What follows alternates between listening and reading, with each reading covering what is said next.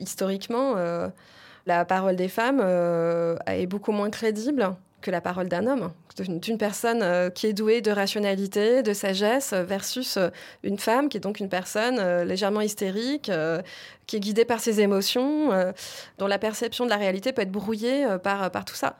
Donc forcément, euh, quand on juge ces affaires-là, quand on les regarde, euh, il faut se départir en fait de, de tous ces préjugés. Le plus souvent dans l'histoire, Anonyme était une femme. Les bras se sont levés, les bouches sont exclamées. Maintenant, il faut des mots. Ça dure toute la vie, une évasion. C'est tout le temps à refaire. Un podcast à soi, de Charlotte Bien-Aimée. Épisode onze. Justice pour toutes.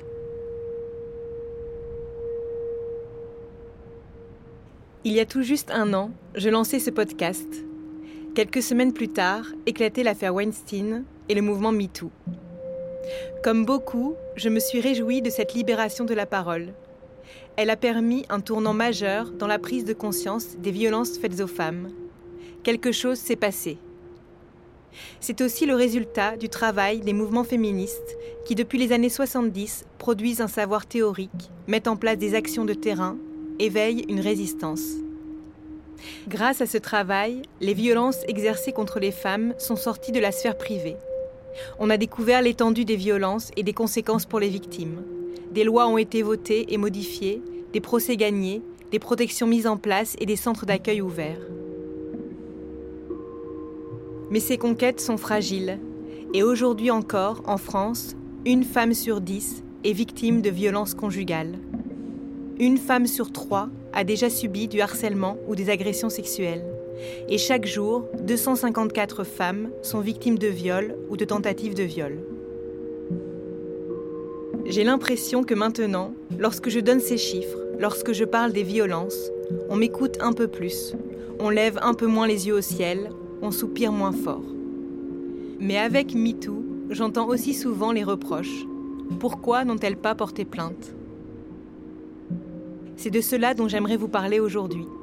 Parce qu'au-delà de ma sidération face aux reproches adressés à ces femmes qui osent parler, j'ai eu envie de répondre, ou plutôt de m'interroger autrement. Comment sont prises en charge les femmes victimes de violences dans les commissariats, les gendarmeries, les tribunaux et les hôpitaux ? Que leur dit-on ?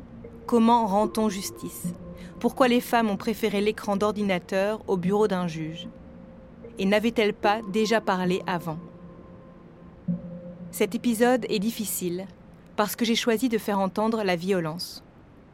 Dans son livre « Après le viol », Suzanne Bannon explique l'importance de donner la parole aux premières concernées, aux victimes. Parce que pour comprendre l'impact de ces violences, dit-elle, il est important que ceux qui souffrent de ce genre de crimes puissent les raconter avec leurs propres mots. C'est ce que Jocelyne a accepté de faire. Aide à domicile à la retraite, elle habite dans le Lot.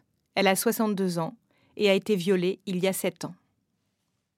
Avant deux mille dix, avant fin deux mille dix, euh, bah je travaillais, j'avais des enfants, j'avais beaucoup d'activités, j'ai beaucoup bougé, j'ai rencontré des tas de gens, j'ai fait des tas de métiers. Mes enfants ont grandi, elles ont quitté la maison, euh, j'ai déménagé pour le petit village à côté de chez moi. J'ai commencé à y rencontrer des gens. Il y avait une personne qui gardait une jeune femme autiste et ça m'intéressait de le, le rencontrer parce que, euh, travaillant moi-même euh, sur les personnes âgées, sur les personnes en fin de vie, euh, j'étais intéressée par le parcours de ceux qui, qui s'intéressent aux autres.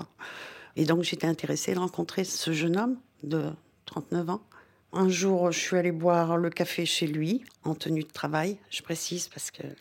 J'ai tellement entendu de choses sur, ma, sur la tenue. C'est-à-dire que j'avais mon manteau, mes bottes, mon pantalon, enfin, tenue de boulot pour mes, pour mes personnes âgées, quoi. Enfin, je veux dire, on a commencé à discuter chez lui et euh, j'ai rencontré la jeune femme qui gardait. Je ne connaissais pas du tout le, le problème autiste. Ça m'intéressait vraiment beaucoup. Visiblement, euh, lui ne, ne m'a pas invitée à boire le café pour cette raison. Très vite, euh, il a été insistant. Je lui ai dit euh, « non, quoi ». Bon, on a bu le, le café. Euh, la petite est venue s'asseoir euh, à côté de moi, enfin la petite de vingt-trois ans, mais enfin bon. Et à un moment, elle est partie, lui s'est rapproché de moi, et après, ça a été très très vite, quoi. J'ai dit non, non, euh, non, quoi, je suis pas là pour ça, non, non, et puis euh, après, je suis là, mais je suis plus là, quoi. On sait qu'il va se passer quelque chose, mais qu'on peut plus rien faire. C'est comme si notre, notre corps était là, notre esprit était, est au-dessus. En fait, on est spectateur de ce qui est en train de nous arriver. Ce type-là a fait ça tout seul, quoi. Il avait euh, juste un corps qui n'était pas là, quoi, qui, qui, qui ne bougeait pas. Je dis ça parce que les gendarmes m'ont demandé euh, « Mais pourquoi vous n'avez pas crié ?» Moi, je serais partie. Enfin, des trucs comme ça, quoi. Et je ne savais pas comment leur expliquer que bah, je ne pouvais pas partir, tout simplement.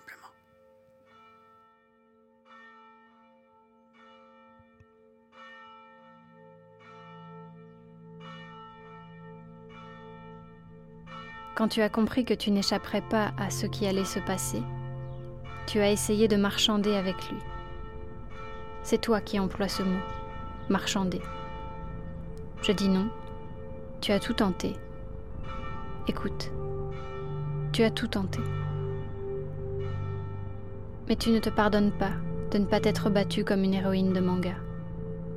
Tu secoues la tête et dans la lumière fauve du petit restaurant, on ne peut même pas avancer la main vers toi pour te consoler. Ta peine t'enveloppe, incassable. Lola Lafon, nous sommes les oiseaux de la tempête qui s'annonce.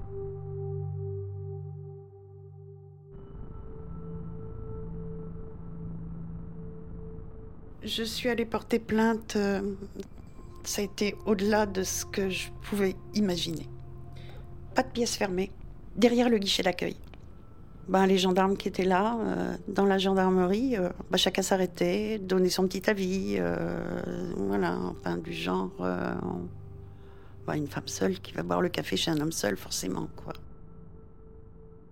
Les questions qu'on me posait en me disant que c'était essentiel, euh, de quelle couleur euh, étaient les draps, la couleur de mes sous-vêtements, comment ils étaient, uniquement ce genre de questions. C'était des choses que je ne comprenais pas. Je me, je me demandais euh, jusqu'où euh, où il voulait aller, en fait. Qu'est-ce qu'il voulait me faire dire ? C'était hyper culpabilisant.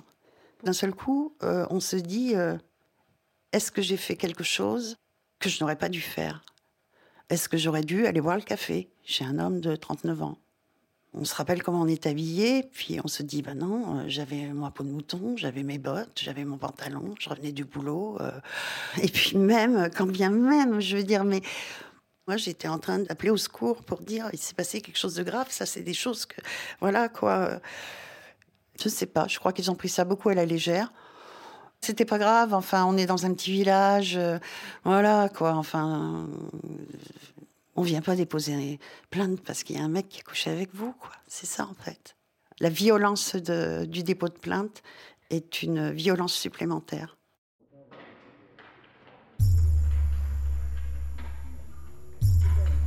Je suis allée porter plainte pour viol sur mineur. Le gendarme m'a dit que je n'étais qu'une petite merdeuse et que ça avait dû me remettre les idées en place. deux mille quatorze. Lors de ma plainte suite à des attouchements dans le tramway, les policiers me disent... « Ouais, enfin, quand on s'habille comme ça, hein. Et puis si vous n'êtes pas contente, vous pouvez retourner dans votre pays. » deux mille dix-sept. Violée en bas de chez moi, leur collègue, chargé de prendre ma déposition, m'explique qu'il va devoir me prendre en photo. C'est pas pour ma collection perso, hein, même si vraiment, tu es charmante. deux mille quatorze. Lors d'un dépôt de plainte pour viol sur mineur, après de nombreuses questions, le policier m'explique que je ne suis pas venue avec le sperme entre les jambes et qu'on ne sait pas si je l'avais aguiché. dix-neuf cent quatre-vingt-seize. Vous voulez vraiment porter plainte ? Vous ne trouvez pas ça litigieux d'inviter un garçon chez vous dans cette tenue ? Bon, pour les portraits robots, ils étaient noirs ou arabes ? deux mille treize. C'est juste une branlette. Votre fille se comporte comme une pute. deux mille dix-huit. Elle a été violée à sept heures et elle vient que dix heures après. Qu'est-ce qu'elle a fait toute la journée ? J'y crois pas. Mais vous étiez consentant ? Vous étiez en jupe ? Et vous ne l'avez pas un peu cherché, non ? Allez tenter de vous reconstruire. Pas de plainte. deux mille dix-huit.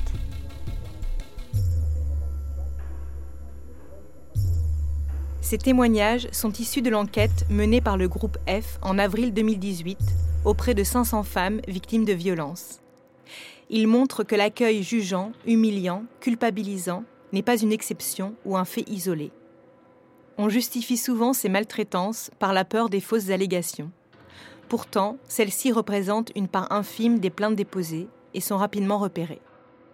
Pour Diane Roman, juriste, cet accueil dégradant s'explique surtout par des préjugés tenaces autour de ce que serait un viol. En fait, le, le, le viol charrie avec lui un certain nombre de, de représentations, hein, et des représentations socio-culturelles qui sont très fortes. Lorsqu'on parle de viol, on pense à une agression sexuelle commise dans une ruelle sombre la nuit par un inconnu. Euh, la réalité statistique des, des viols, euh, c'est pas ça. Plus de quatre-vingt-dix pour cent des viols sont commis par une personne connue de sa victime. Et euh, dans près de la moitié des cas, les viols sont commis par des conjoints ou des ex-conjoints. La, la réalité statistique ne renvoie pas du tout à cette image qu'on peut avoir de l'agression sexuelle commise par un inconnu. Et du coup, tous les procès pour viol vont en fait se caler sur cette représentation socioculturelle que l'on a. Est-ce que la victime s'est vraiment débattue ? Est-ce qu'elle n'a pas provoqué son agresseur par sa tenue, par un comportement équivoque, et cetera. Est-ce que la victime a euh, montré suffisamment à son agresseur qu'elle ne voulait pas de, de l'acte sexuel ? Et tout se joue là, dans le comportement de la victime, au lieu de rechercher quel était le comportement de l'agresseur.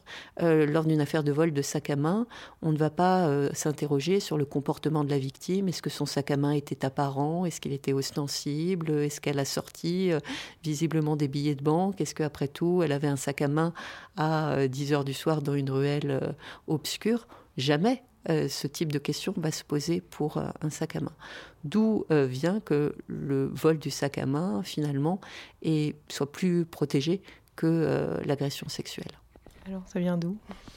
C'est difficile. Alors, certaines chercheuses vont dire que, finalement, on est plus dans une culture du viol qu'une culture du vol, et que euh, on vit dans une société qui est euh, parsemée de, de stéréotypes sur la disponibilité du corps des femmes, alors que la propriété, elle, elle est bien protégée.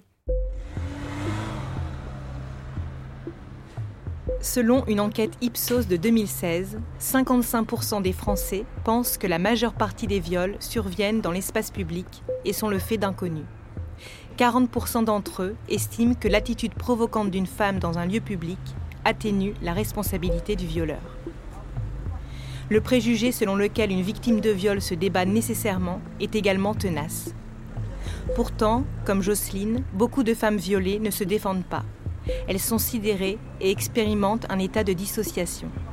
Il s'agit d'un réflexe biologique de survie qui s'enclenche lors de l'agression.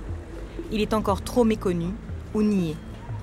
Ces préjugés, ces mythes et idées fausses alimentent la culture du viol dont parle Diane Roman.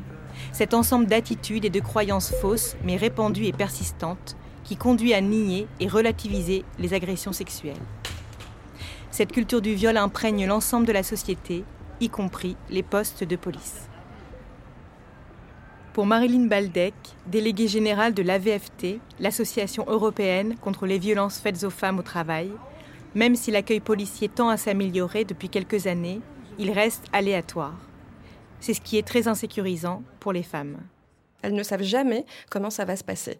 C'est, c'est surtout aléatoire parce qu'il n'y a pas de politique publique encore suffisamment forte Euh, et soutenue de lutte contre les violences faites aux femmes, et que comme euh, donc il n'y a pas d'unification euh, par les, des directives politiques, des moyens euh, mis à la disposition de ces services-là, ça reste éminemment une question de personnes et donc euh, d'idéologie personnelle sur ces violences.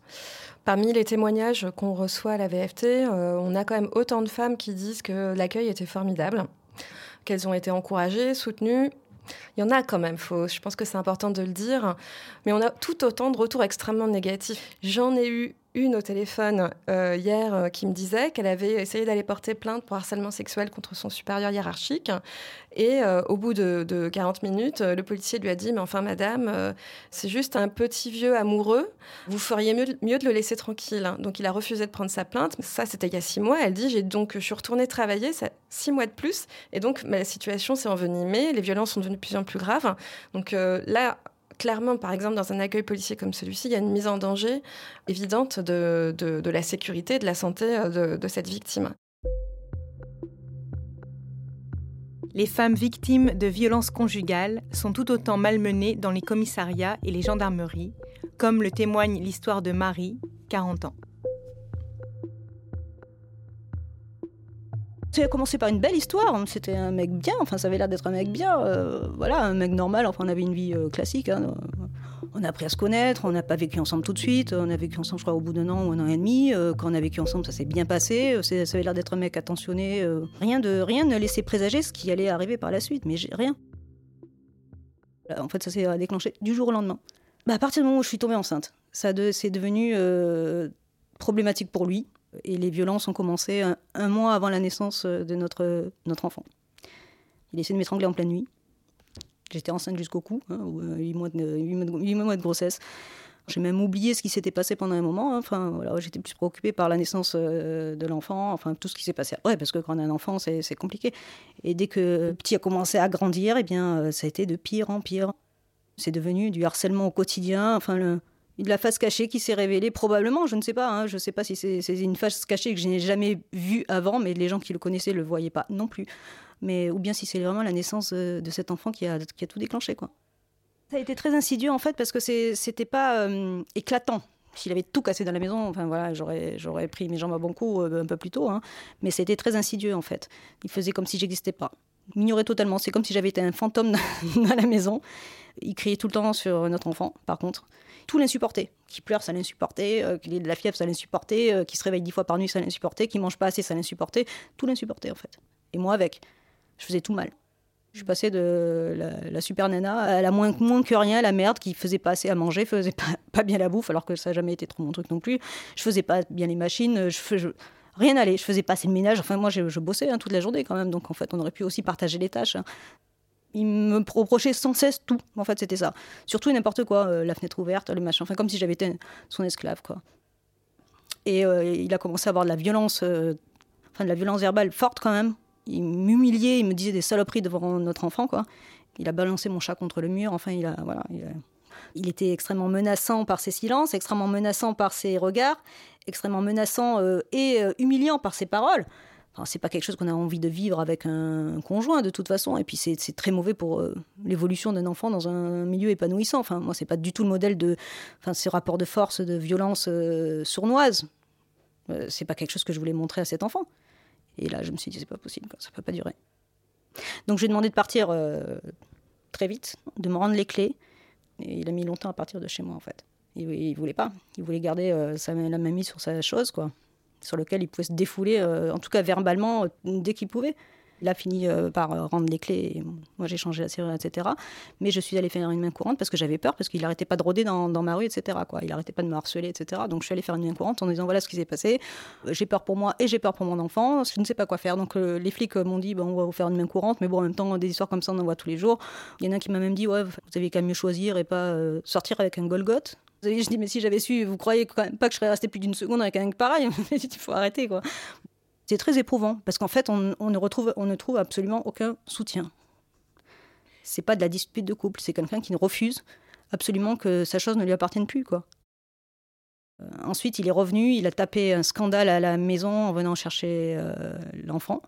Il a, il a dit qu'il me ferait chier, que, que j'allais le payer, euh, qu'il aurait ma peau, qu'il, qu'il me, voilà, il m'a menacé de me tuer quoi, devant, devant mon, notre enfant, donc, euh, qui était terrorisé, accroché à mes jambes, euh, en train de hurler. Enfin, c'était une scène terrible, quoi.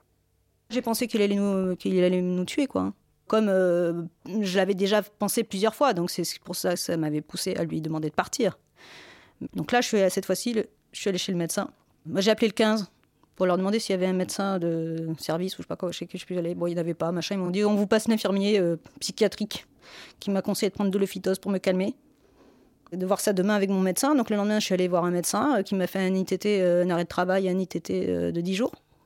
Quand je lui ai raconté ce qui s'était passé et tout, enfin j'avais une tension à zéro, enfin bon voilà, j'avais la trouille quoi.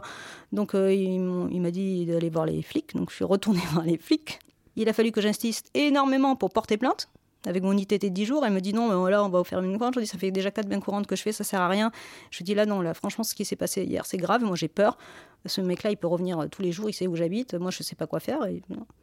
Donc, il a fallu que je bataille pour qu'elle accepte de prendre ma plainte. Parce que moi, naïvement, je pensais qu'en portant plainte, ça, la police passait un coup de fil au mec en disant maintenant tu te calmes. Enfin, je, je me disais peut-être ça peut le calmer, quoi, tout simplement. Pas du tout. Donc, par contre, ils m'ont dit bah, partez avec votre enfant. Mettez-vous à l'abri. Alors quand je suis sortie du commissariat, j'ai compris que euh, c'était mort. Je, j'ai compris que ça servait à rien. En fait. En fait, j'ai déjà compris que ça servait à rien. Mais bon, j'avais fait. Il a été entendu quand même. Mais six mois après. Et la plainte a été classée sans suite. Euh, voilà. Je, j'ai effectivement pas eu des bleus plein la tronche. J'ai pas eu de photos avec des bleus plein la tronche. Euh, il m'a rien cassé. J'ai pas la tête de la victime, quoi. Et mon, mes avocats m'ont dit, bah, ça aurait été quand même mieux que vous laissiez un peu faire, ou bien qu'il y ait ce genre de truc, parce que là, en, en gros, c'est pas crédible. Voilà, il a pas été, il a pas tapé assez fort.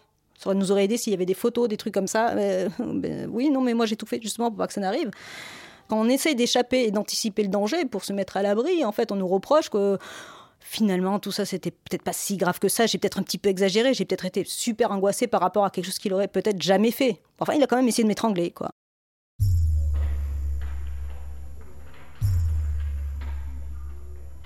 J'arrive pour porter plainte contre mon ex-compagnon avec certificat de l'hôpital. Épaules démises, traumatisme crânien, lacération profonde sur les jambes et les bras. Le gendarme se met à rire. Allez, c'est une petite dispute entre mari et femme. deux mille six. J'ai voulu porter plainte pour violence conjugale. Vous allez lui ruiner la vie, le pauvre. Ce n'est pas grand-chose. Pensez à vos enfants. deux mille seize. Nous ne sommes pas ici pour régler les scènes de ménage. Je suis rentrée chez moi. deux mille quinze. Vous l'avez quitté maintenant, ça ne sert à rien. deux mille quatorze. On ne prend pas de plainte pour un balai cassé. deux mille dix-sept. La minimisation des faits est l'attitude la plus dénoncée dans les témoignages recueillis par le groupe F auprès des femmes qui portent plainte pour violence conjugale. Pour Muriel Salmona, psychiatre et présidente de l'association Mémoire Traumatique, c'est le résultat d'un déni du risque encouru par les victimes et d'une absence de prise en compte de l'état psychologique des femmes lors de leur venue au commissariat. Les violences conjugales, les violences intrafamiliales ont un impact psychotraumatique extrêmement important.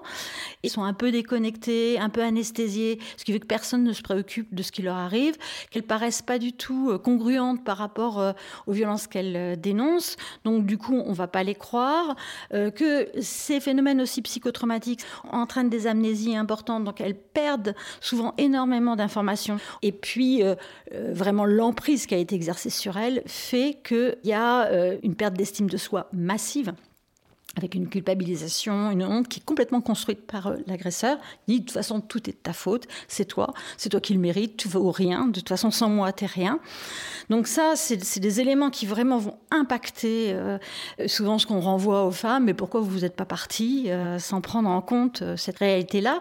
Euh, pour vous donner euh, juste euh, un exemple, je forme euh, des professionnels qui suivent des femmes victimes de violences euh, conjugales. Et euh, quand on dit quelles questions il faut poser à une femme, quand vous la recevez, eh ben là, personne ne savait, pour, pour évaluer le danger, tel coup. Ils n'ont tellement pas l'habitude de penser à ce danger, ils n'ont tellement pas l'habitude de, d'évaluer, de, contrairement ben, je veux dire, au Canada par exemple, qu'ils posent même, ils, ils pensent même pas à poser la question, est-ce que vous avez eu peur de mourir ? Est-ce qu'il euh, a tenté de vous tuer ?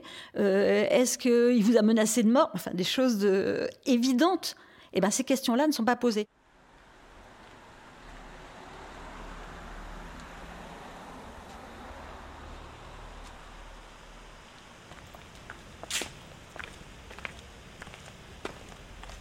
Entendre le bruit de l'eau.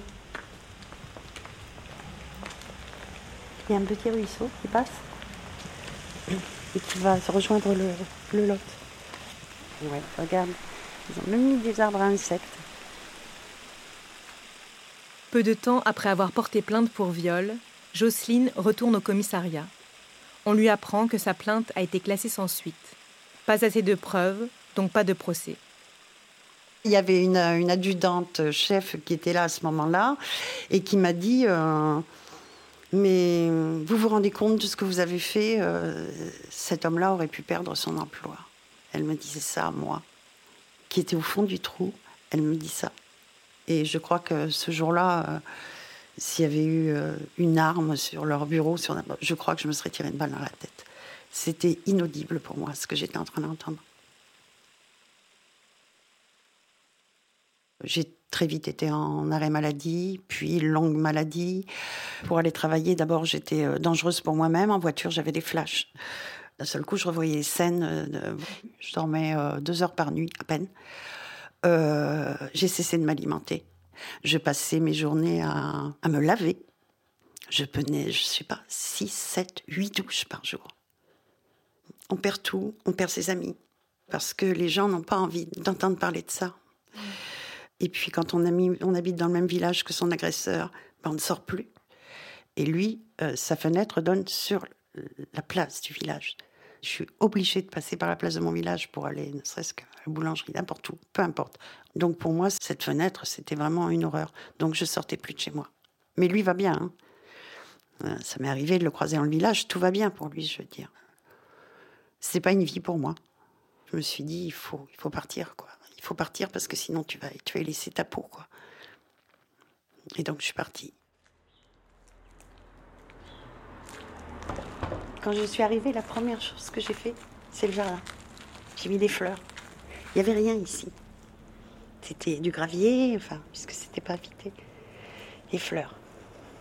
En fait, quand j'arrive quelque part, parce que j'ai beaucoup déménagé, la première chose que je fais, c'est toujours planter. Parce qu'après, quand je déménage, je laisse quelque chose de beau, quoi. L'intérieur des maisons ne m'intéresse pas. L'extérieur, oui. Jocelyne a déménagé. Et puis, il y a plein d'oiseaux ici. Elle habite un nouveau village dans une petite maison coquette. Plein, plein. Et puis, il y a des hirondelles. Elle s'y sent mieux, mais sans reconnaissance de la justice, elle peine à se reconstruire. Jocelyne a besoin qu'on reconnaisse son statut de victime. Son histoire me fait penser à toutes celles et ceux qui dénoncent le soi-disant discours victimaire ou victimisant des femmes. À l'inverse, je pense qu'il est important d'oser dire « je suis victime ». Ce mot ne témoigne pas d'une faiblesse, il décrit une réalité. Dire « je suis victime », c'est pouvoir commencer à se libérer et à se battre. Ma thérapeute a fait plusieurs courriers à mon avocat en disant que c'était inhumain, que la justice ne faisait pas son travail, qu'il fallait faire quelque chose, que la reconstruction ne serait possible que s'il y avait une reconnaissance. Et c'est de là que mon avocat a décidé de faire ouvrir le dossier au pénal, là où aurait dû être le, le viol dès le départ, en fait, puisque c'est un crime. En fait, à la gendarmerie, on ne m'a pas dit que le viol était un crime et que, que ça devait être jugé au pénal. Et que le correctionnel, c'était, ça n'avait rien à voir. Quoi. C'était pas, c'était des délits, des choses comme ça. Mais moi, je ne le savais pas. La juge euh, m'a reçue il y a seulement à peine deux ans, cinq ans après. C'est une personne très humaine euh, qui a entendu ce que je lui ai dit. Euh, elle m'a signalé qu'il y aurait euh, un complément d'enquête demandé et sur mon agresseur. C'est-à-dire que... Six ans ou cinq ans après, euh, on se met à s'intéresser à lui, quoi. Et elle a demandé une nouvelle expertise psychiatrique pour moi, la deuxième. Je sais toujours pas si euh, mon affaire va être classée ou pas classée, quoi. Je... Mon avocat m'a envoyé un courrier en me disant que ça allait être difficile, parce que ça va être parole contre parole, parce que voilà. Et je lui ai dit, je lui ai dit, est-ce que vous voulez suivre mon dossier encore ? Ou est-ce que vous voulez laisser tomber ? Il m'a dit non, non, non, non, non, on a les deux expertises psychiatriques qui sont voilà, formelles, enfin, et cetera, et cetera. Et, mais je ne me fais pas beaucoup d'illusions quand même. Hein.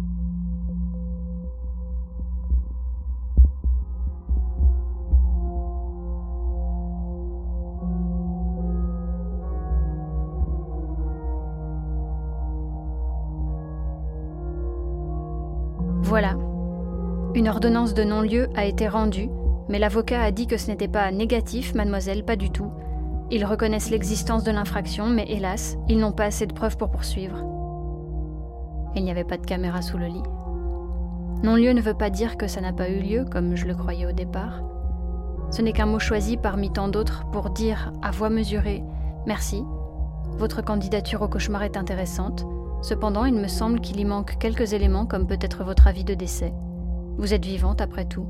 Suivante, s'il vous plaît. » Non-lieu est le mot qu'on reçoit en échange du récit qu'on fait des dizaines de fois de l'acte. Ça veut dire qu'il n'y a pas lieu de poursuivre. Pas du tout. Ça veut dire, c'est pas grave. Ou encore, qu'est-ce que tu veux qu'on fasse ? Ou peut-être, tu vas pas nous prendre la tête avec ça. Lola Lafon, une fièvre impossible à négocier. En France, dix pour cent des femmes victimes de viol portent plainte. soixante-dix pour cent de ces plaintes sont classées sans suite. Parmi les trente pour cent restants, la quasi-totalité font l'objet d'un jugement dans un tribunal correctionnel au lieu d'une cour d'assises. Ainsi, des viols, qui sont des crimes, sont jugés comme des délits. Ils deviennent des agressions sexuelles, des violences, du harcèlement. Les audiences sont beaucoup plus courtes et les peines encourues par l'agresseur moindres. C'est ce qu'on appelle la correctionnalisation. Pour justifier cette pratique, on explique qu'elle permettrait des procès plus rapides et moins éprouvants pour les victimes. Mais celles-ci n'ont alors pas droit à un jugement à la hauteur de leur préjudice. Les crimes sont niés. Les associations dénoncent aussi les manques de moyens de la justice, qui préfèrent écluser des dossiers au correctionnel dans des procès moins longs et moins coûteux que les assises. Au final, moins de deux pour cent des affaires de viol aboutissent à une condamnation en cour d'assises. Cette impunité s'explique aussi peut-être par la définition même du viol, comme l'explique Diane Roman. Si vous demandez dans la rue de, à des passants de définir le, le viol, la plupart vous diront c'est une, une relation sexuelle, un acte sexuel de pénétration sans le consentement de la victime. Et pour nous toutes et tous, cette notion de consentement, elle, elle est essentielle. Elle est essentielle pour nous toutes et tous, mais elle n'est pas dans le code pénal. Le code pénal n'emploie pas le terme de consentement. Le code pénal définit le viol comme un acte de pénétration sexuelle effectué avec violence, menace, contrainte ou surprise. Si l'accusation n'arrive pas à prouver l'existence d'un de ces éléments, eh bien, quand bien même la victime n'aurait pas consenti, il n'y a pas de viol juridiquement. À l'A V F T, on a même des dossiers euh, dans lesquels le fait que euh, les victimes aient dit non n'est même pas contesté par la défense. Maryline Baldeck. Euh, elle a dit non, ok, mais est-ce que pour autant, il euh, y a l'utilisation de violences, menaces, contraintes ou surprises ? Ben non, pas forcément. Euh, donc, euh, ben donc euh, on passe sous les radars de la loi. Sachant euh, que chacun de ces termes est euh, analysé, interprété de manière, euh, de notre point de vue, beaucoup trop restrictive, et notamment euh, la notion de contrainte. Pour, euh, pour parler de, euh, de ce que je connais le mieux, à savoir la question des violences sexuelles au travail, par exemple la contrainte liée à l'existence d'une relation contractuelle et donc de la dépendance économique euh, d'une femme à son emploi est très rarement considérée comme une vraie contrainte. Or, dans, dans nos dossiers, ça suffit pour que les femmes soient euh, dans des états d'assujettissement à l'agresseur, qu'on soit une, une femme seule, une femme avec des contraintes familiales, célibataire, et cetera, et qu'on n'est pas rentière, euh, on est obligé de garder son travail. Enfin, je veux dire, c'est aussi simple que ça. C'est extrêmement facile, en fait, euh, d'imposer euh, du harcèlement sexuel et des violences sexuelles à, à une salariée qui ne peut pas partir, qui est bloquée. Un très grand nombre de femmes qui saisissent euh, l'A V F T, mais également les autres associations de violences à caractère sexuel, ne se sont pas débattues, n'ont pas mis une gifle, n'ont pas crié. Ça, c'est le lot commun des violences sexuelles.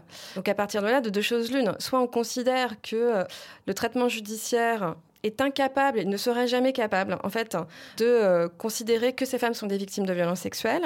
Euh, soit euh, ça suppose une, une réforme totale, en fait. Si la norme, c'était la recherche euh, de, du désir réciproque, euh, la définition du viol ne pourrait pas être celle-ci. En fait, la définition du viol, elle serait beaucoup plus simple. Ce serait une pénétration sexuelle que l'autre n'a pas voulu, que l'autre n'a pas désiré. Ce serait ça, en fait, la définition du viol. Puisque le code pénal ne, n'exige pas euh, la présence de consentement, la manifestation de consentement, mais ça sous-entend que le consentement est présumé. Et cette présomption, elle tombe s'il y a violence, menace, contrainte et surprise, encore faut-il l'éprouver. Et ça nous renvoie à l'idée d'une, finalement d'une disponibilité euh, du corps euh, des femmes, une disponibilité sexuelle. Alors, il y a plein d'auteurs qui ont écrit sur euh, le sujet. Il y a notamment une auteure américaine qui s'appelle, qui s'appelle Carol Pateman et qui a écrit un, un livre qui a été traduit en français qui s'intitule « Le contrat sexuel », dans lequel elle démontre que toute la société est organisée finalement sur un contrat qui est l'équivalent du contrat social, mais qui a aboutit à la domination du corps des femmes, à la mise à disposition du corps des femmes. Et elle démontre que bon, pour le, le, le champ américain, le droit pénal conforte cette idée d'une disponibilité sexuelle. Finalement, notre définition du, du viol, euh, elle n'est pas loin de rejoindre cette idée. Alors déjà, la notion de consentement même, elle est, il faudrait s'interroger sur le consentement, parce que le consentement, c'est pas la volonté, c'est pas, euh, c'est pas la liberté. Vous consentez à quelque chose, quelque chose qui vous est proposé. Euh, vous ne décidez pas. Et euh, dans, je trouve que dans l'idée même de consentement, il y a déjà l'idée d'une, si ce n'est d'un rapport de force, tout au moins d'une situation différente entre deux personnes. Euh, c'est l'exemple typique de l'acte médical. Vous consentez à un acte médical. Vous n'êtes pas en situation d'égalité avec le médecin qui vous euh, propose la, un acte médical. Euh, vous êtes sous son autorité, et en tout cas son autorité symbolique, euh, tirée de sa légitimité scientifique, et cetera, professionnelle, et cetera. Mais il y a dans l'idée de consentement, il y a bien une idée d'inégalité. Vous ne décidez pas, vous acceptez ce que l'on vous propose. Après, vous pouvez accepter en connaissance de cause et librement. Et ça, c'est ce qui se passe dans, par exemple, la plupart des relations amoureuses, évidemment. Mais il y a aussi tout ce qu'on appelle la zone grise, dont on commence à parler, qui, qui sont des situations ambiguës où finalement, vous consentez, vous ne voulez pas. Vous consentez parce que vous êtes lasse, vous consentez parce que vous avez, vous avez peur, euh, vous consentez parce que euh, vous avez l'impression d'être coincé. Et donc euh, là, on voit bien que dans toutes ces hypothèses de, de zone grise, il n'y a pas une pleine liberté.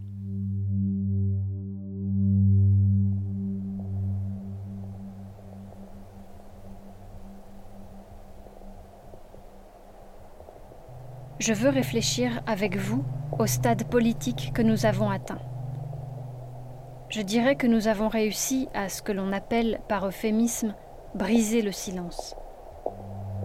Nous avons commencé à parler de certains événements, expériences, réalités, vérités dont on ne parlait pas avant, et particulièrement d'expériences qui sont arrivées à des femmes et qui ont été cachées. Des expériences que la société n'a pas nommées, que les politiciens n'ont pas reconnues. Des expériences que le droit n'a pas abordées du point de vue de celles à qui on a fait mal. Mais quand nous parlons de briser le silence, les gens conçoivent parfois ce silence comme superficiel, comme s'il y avait de la parole, du bavardage en fait. Et par-dessus cette parole, un niveau superficiel de silence qui serait affaire de bienséance ou de politesse. Il est vrai qu'on apprend aux jeunes femmes à être belles et à se taire. Mais le silence dont je parle est plus profond. Il va au cœur de la tyrannie, de sa nature. Il existe une tyrannie qui dicte non seulement qui peut dire quoi, mais particulièrement ce que peuvent dire les femmes. Il existe une tyrannie qui détermine à l'avance qui n'a pas droit de parole. Une tyrannie où l'on enlève aux personnes le droit de dire les choses les plus importantes pour elles sur la vie. C'est de ce genre de tyrannie dont je parle. Andrea Dworkin, souvenez-vous, résistez, ne cédez pas. Après s'être séparée de son conjoint violent, Marie a été confrontée à la problématique de la garde. Dans l'attente d'un jugement définitif, la justice lui a d'abord proposé de garder l'enfant et de le conduire toutes les deux semaines à un point rencontre où le père pourrait voir son fils dans un cadre sécurisé. L'enfant avait très très peur de, re- de revoir son père. Il était terrorisé, donc il s'accrochait partout, il hurlait, il ne voulait pas y aller, quoi. J'ai trouvé absolument aucune écoute de la part des éducateurs sur place, qui m'ont dit que j'étais une mère possessive et fusionnelle. Tout ça parce que l'enfant était accroché à moi, enfin il avait dix-huit mois, quoi, hein, parce qu'il avait peur, quoi. Mais pour eux, c'était ma faute. Et la, l'éducatrice m'a dit que si l'enfant avait peur, c'est moi qui lui transmettais mes angoisses. Je lui ai dit, mais moi je suis pas de naturel très angoissée, en fait. Hein. Dans ma, ma vie, tout va bien, sauf ça.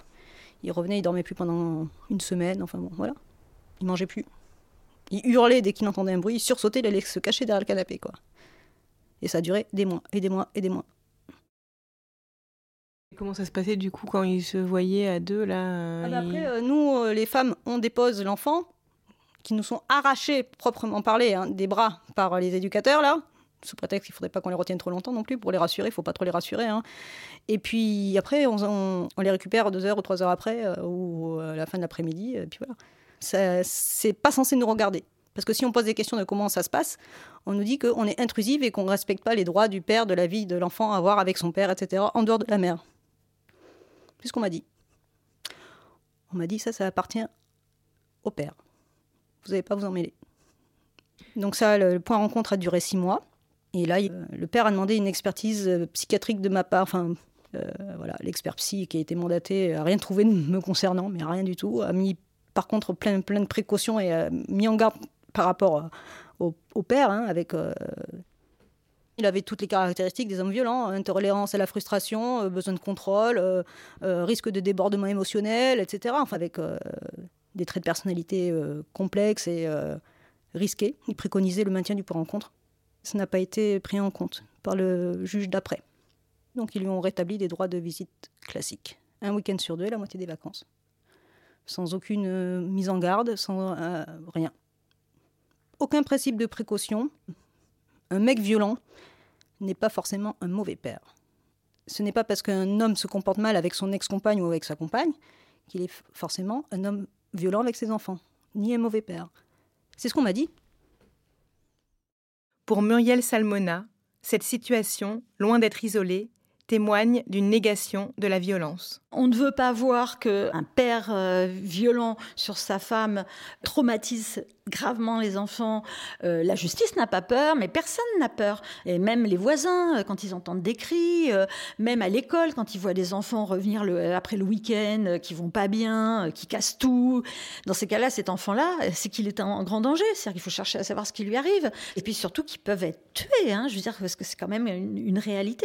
Il y a à chaque fois vingt-cinq à trente enfants chaque année qui sont sont tués dans ces contextes-là, où le père tue les enfants pour détruire définitivement la mère. C'est-à-dire qu'en fait, cette haine-là, euh, personne ne veut la voir. La haine que connaissent les victimes, parce que que ce soit dans le viol, que ce soit dans, dans, les, dans les violences conjugales, il y a une volonté de ne pas savoir, une volonté de considérer que euh, l'univers familial est un univers clos qui euh, ne, ne concerne pas euh, l'extérieur. Il y a une tolérance énorme, et il y a une tolérance au niveau des châtiments corporels. Les enfants restent les seules personnes qu'il paraît encore euh, logique de tabasser. Sous couvert d'éducation, c'est toujours sous couvert d'eux. Et puis il y a toujours derrière aussi, euh, avec euh, euh, en plus toute cette confusion comme avec euh, les violences sexuelles où l'amour pourrait tout justifier, quoi. Je veux dire, euh, donc justifie le viol, justifie les violences conjugales. Euh, c'est comme euh, ce qu'on entend toujours dans la, la, la, la, les propos de drame de la jalousie, drame conjugal, euh, drame de la séparation, euh, comme si euh, dans les journaux, euh, c'est, c'est vraiment, et même dans la bouche des procureurs, hein, c'est, on peut l'entendre, il y a, euh, il y a une tolérance vis-à-vis de la violence.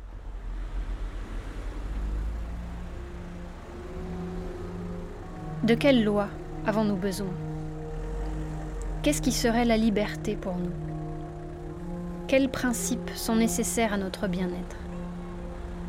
Pourquoi des femmes sont-elles vendues au coin des rues et torturées chez elles dans des sociétés qui se prétendent basées sur la liberté et la justice ?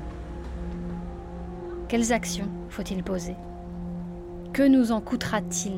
Et pourquoi avons-nous trop peur de payer ce prix ? Pourquoi négocions-nous encore, une par une, des compromis avec les hommes au lieu de réclamer collectivement ce qu'il nous faut ?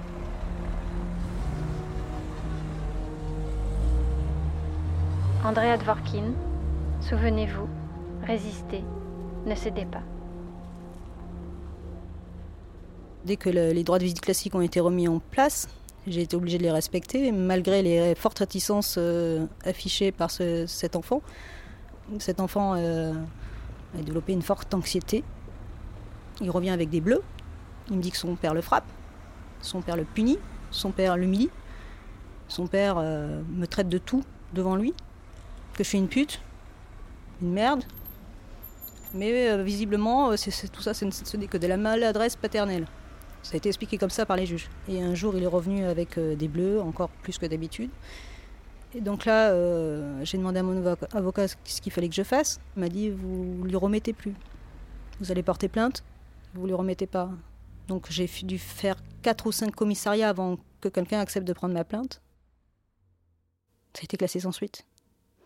Donc à partir de là, ben, euh, j'ai proposé différentes sortes de compromis pour qu'il puisse voir son fils, mais peut-être pas la nuit, enfin peut-être pas le week-end, et cetera. Ben, il a préféré porter plainte pour non-présentation d'enfant. Et lors de l'audience, en fait, je n'ai pas pu m'exprimer. Ils sont perchés sur des, euh, des estrades, là, donc tous avec leurs costumes, euh, qui nous gueulent dessus, avec des, des spots. des spots dans la figure. Ouais, bah, franchement, on a l'impression d'être dans un mauvais film. Moi, j'ai eu l'impression d'être, euh, je vous dis, dans la cour de justice moyenâgeuse, euh, sur le bûcher, prêt, prêt à, à, à ce que quelqu'un là, à côté actionne, euh, actionne une petite allumette. Hein. J'ai été accusée dans cette audience-là, en fait, d'avoir, euh, entre guillemets, ou entre, voilà, entre les lignes, manigancé un coup, c'est-à-dire avoir voulu faire un enfant pour moi toute seule, après coup, avoir monté tout un, tout un scénario, en fait, hein, un scénario, un plan, ont-ils carrément dit, pour euh, nuire à l'image du père en inventant toutes sortes de choses qui étaient euh, fausses et, et pas vraies, et cetera, malgré les experts psy donc, euh, qui, dont ils n'ont absolument pas tenu compte. Tout s'est renversé avec cette rhétorique masculiniste, S O S papa, qui font passer les femmes qui osent dire « attention, mon enfant est peut-être pas en sécurité avec le, le père en question », pour des malades, des sorcières qui veulent garder leur gosse pour elles, fusionnelles, angoissées, euh, qui, qui en veulent à, à l'homme, par principe. Parce que dans la tête de, de beaucoup de gens, que ce soit des hommes, des femmes, les femmes, elles ont envie d'emmerder les hommes. Et j'aurais été un cas exceptionnel, je me serais dit, bon, euh, j'ai vraiment pas eu de chance. Mais là, c'est pas le cas. On est, on est des milliers dans ce cas-là. Ce sentiment de colère absolue, c'est-à-dire que non seulement personne nous croit, personne nous entend, mais on nous accuse. Les pères accuseront euh, les femmes, euh, il y en a une qui m'a raconté ça, euh, de, de s'être fait le bleu elle-même, pour, la, pour le mettre en difficulté, le mettre en tort. De s'être cognée volontairement contre une porte pour faire croire que... Et l'enfant de, de trois ans aussi avait beau dire « oui, c'est papa, il a tapé maman ». Ça a été classé sans suite. Et là, il y avait des photos. Mais le gars a dit « c'est une porte ». Elle a fait ça exprès, pour me nuire. La justice a estimé que je n'avais pas respecté les droits du père et que j'avais nui à la relation père-enfant. Il m'a fait condamner à de la prison avec sursis, plus une forte amende. Et on m'a même menacé dans le dernier jugement de que si je continuais les procédures... le droit de garde pourrait être remis en cause. Heureusement que j'étais pas une femme noire, quoi. Parce que là, on leur enlève la garde directe, quoi. Et d'ailleurs, mon, mes avocats me l'ont dit, hein. Et c'est-à-dire, elles, on les considère comment, alors ? Bah, comme des, encore plus des hystériques, et puis des incapables d'élever leurs enfants, euh, qui, qui, qui font du cinéma et autres. Mais je, je, j'ose même pas le dire. Quand je vous dis ça, ça me ré- révulse tellement, ça me donne envie de vomir, d'avoir entendu des choses pareilles. Et ces gens-là sont dans le silence aussi. On les entend pas. Ils peuvent pas se plaindre. C'est révoltant. Et ça me surprend même qu'il n'y ait pas plus de révoltés ou de révolte que ça, visible. C'est tellement violent. Je ne sais pas si aujourd'hui j'ai pas plus peur de la justice que, que de mon ex finalement.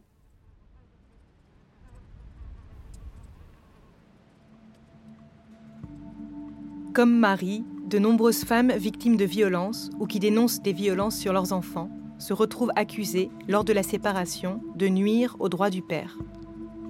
À travers leurs histoires, j'ai découvert le syndrome d'aliénation parentale. On évoque ce syndrome lorsqu'après une séparation, un enfant refuse de rencontrer le parent auquel il n'a pas été confié, généralement le père, en disant qu'il en a peur et qu'il est soutenu par sa mère. L'enfant refuserait de voir son père, non pas parce qu'il le craint, mais parce que sa mère l'aurait manipulé dans ce sens. De nombreuses chercheuses ont démontré que le recours à ce syndrome, qui n'a reçu aucune approbation de la part de la communauté scientifique internationale, relève d'une stratégie pour occulter la violence faite aux femmes et aux enfants. Eh bien oui, eh oui. Euh, mais oui, c'est sûr que si... Après, moi je comprends, hein, si euh, il vous dit je vous, vous me payez à chaque fois que je fais quelque chose, je comprends que vous ayez plutôt envie de vous débrouiller... Euh... aussi toute seule pour économiser un peu de sous. Moi je pense que euh, bon déjà c'est important si vous êtes bien avec lui, si vous vous sentez en confiance. Je pense que c'est ce qui serait pas mal, c'est quand même de le, les renvoyer un petit mail. Alors je sais pas si vous communiquez par mail. Euh, en attendant que tout en fait, change, les victimes cherchent de l'aide auprès des associations. Pour le harcèlement au travail, beaucoup se tournent vers l'A V F T qui croule sous les dossiers et les appels et dont les subventions ne cessent de baisser. Beaucoup de femmes ont encore honte, ont peur de parler, d'agir et de demander de l'aide. Mais c'est, c'est, c'est pas une marque de faiblesse de demander de l'aide, de pas, de, de, d'être entourée. C'est pas une faiblesse. Justement, vous êtes suffisamment pleine de ressources pour demander de l'aide. Je ne vois pas comme ça, pas pour cette cause-là. Bon, je demande de l'aide si je suis malade, oui. Ah bien sûr, moi je dis, je vous dis pas que c'est facile. Je vous dis que c'est, euh, je vous dis déjà que c'est courageux. L'association les accompagne sans jamais les pousser à porter plainte, m'a expliqué Maryline Baldeck. Au moment de MeToo, balance ton porc, on a entendu beaucoup de responsables politiques euh, français euh, dire aux femmes que c'était de leur responsabilité de, de, de porter plainte. Ce discours-là est irresponsable parce que ce ne sont pas euh, les ministres de notre gouvernement qui vont être euh, entendus euh, par, les poli- par les policiers, être malmenés, payer des sommes qui sont parfois insurmontables pour payer des frais d'avocat, euh, mettre sa vie entre parenthèses. On se dit, on peut, on peut pas attendre ça de ces femmes. Donc euh, nous, notre positionnement, ça va être de dire, voilà l'état des lieux. Si euh, vous, euh, vous avez malgré tout envie d'y aller, vous pouvez compter sur nous pour être à vos côtés. Après trente ans d'expérience, l'association a acquis une solide culture juridique et a permis de faire avancer la jurisprudence. Ces dernières années, la A V F T a été impliquée dans des procès qui ont été extraordinaires. Et c'est en fait le, le fait de, de voir que ça peut aussi se passer comme ça qui nous, qui nous enrage autant quand, par ailleurs, ça se passe de manière catastrophique. Enfin, par exemple, des cours d'assises qui ont duré trois semaines avec des magistrats extrêmement à l'écoute qui laissaient le jury populaire poser directement les questions sans censurer, en fait, l'activité du jury populaire avec des instructions menées à la barre de manière extrêmement fine, des questions d'une infinie délicatesse posées aux victimes. On n'est pas là non plus pour secouer les gens, en fait. On est là pour euh, essayer de leur faire dire euh, le maximum de choses, de faire émerger la vérité, et cetera. Quand on sort de là, en fait, quelle que soit en fait, la décision qui est rendue, en réalité, elle est beaucoup plus recevable euh, qu'une audience où les gens ont été maltraités, malmenés, euh, une audience qui est, vi- qui est violente, où il y a une opinion qui est exprimée en fait, par les magistrats. C'est ça qui est insupportable. Euh, combien de fois on entend les juges dire de manière euh, inqu- inquisitrice, sur un ton de reproche, mais pourquoi à ce moment-là vous n'avez rien dit ? Mais pourquoi à ce moment-là vous n'êtes pas parti ? euh, bon, J'ai même déjà entendu, mais enfin, euh, un travail ça se trouve ailleurs. Vous auriez pu démissionner. Pourquoi vous n'avez pas démissionné à ce moment-là ? C'est un manque de réalisme total, en fait, de ne, de ne pas comprendre les, les pièges qui sont ceux qui découlent de la stratégie de l'agresseur. En quinze ans de fréquentation des audiences correctionnelles, une fois et une seule fois, j'ai entendu des réquisitions du ministère public euh, qui étaient en partie basées euh, sur une analyse politique des rapports de pouvoir entre les hommes et les femmes, d'une analyse de l'effet de la domination masculine euh, sur le comportement d'une femme subordonnée professionnellement à son agresseur. J'ai entendu donc un avocat général, en devant une cour d'appel, dire que cette femme n'avait pas pu agir librement parce que euh, elle portait sur ses épaules toutes les injonctions que la société patriarcale faisait euh, peser euh, sur elle, d'injonctions à la docilité, à la gentillesse, et aussi à, épar- à épargner euh, l'ego viril masculin, et que c'était une raison supplémentaire, en tout cas, pour laquelle ça avait été impossible pour elle de les conduire de, la, de manière plus ouverte, plus radicale, et qu'il ne fallait pas que euh, la mise en conformité des femmes euh, avec ce qu'on attend d'elles dans une société patriarcale se retourne contre cette victime. Un jour, une fois, j'ai entendu euh, ces magnifiques réquisitions et j'attends, euh, j'attends la deuxième fois.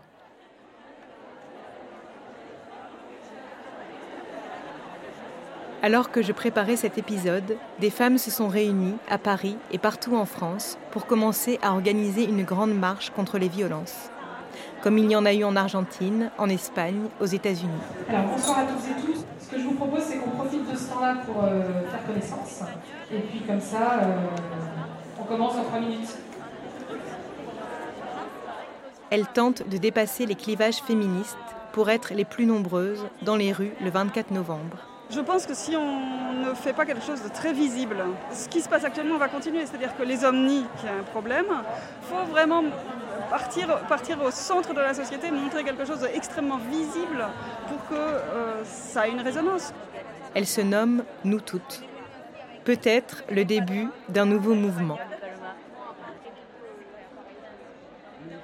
Enfin, je sais que dans cette pièce, certaines d'entre vous sont ces femmes dont j'ai parlé. Je le sais. Les gens autour de vous ne le savent peut-être pas. Je vais vous demander d'utiliser chacune des choses dont vous pouvez vous souvenir sur ce qui vous a été fait. Comment, où, par qui, quand, et si vous le savez, pourquoi. Je dois vous demander de résister, de ne pas céder, de détruire le pouvoir qu'exercent les hommes sur les femmes, de refuser de l'accepter, de l'avoir en horreur et de faire tout ce qu'il faudra, quoi qu'il vous en coûte, pour l'abolir. Andrea Dworkin, souvenez-vous, résistez, ne cédez pas.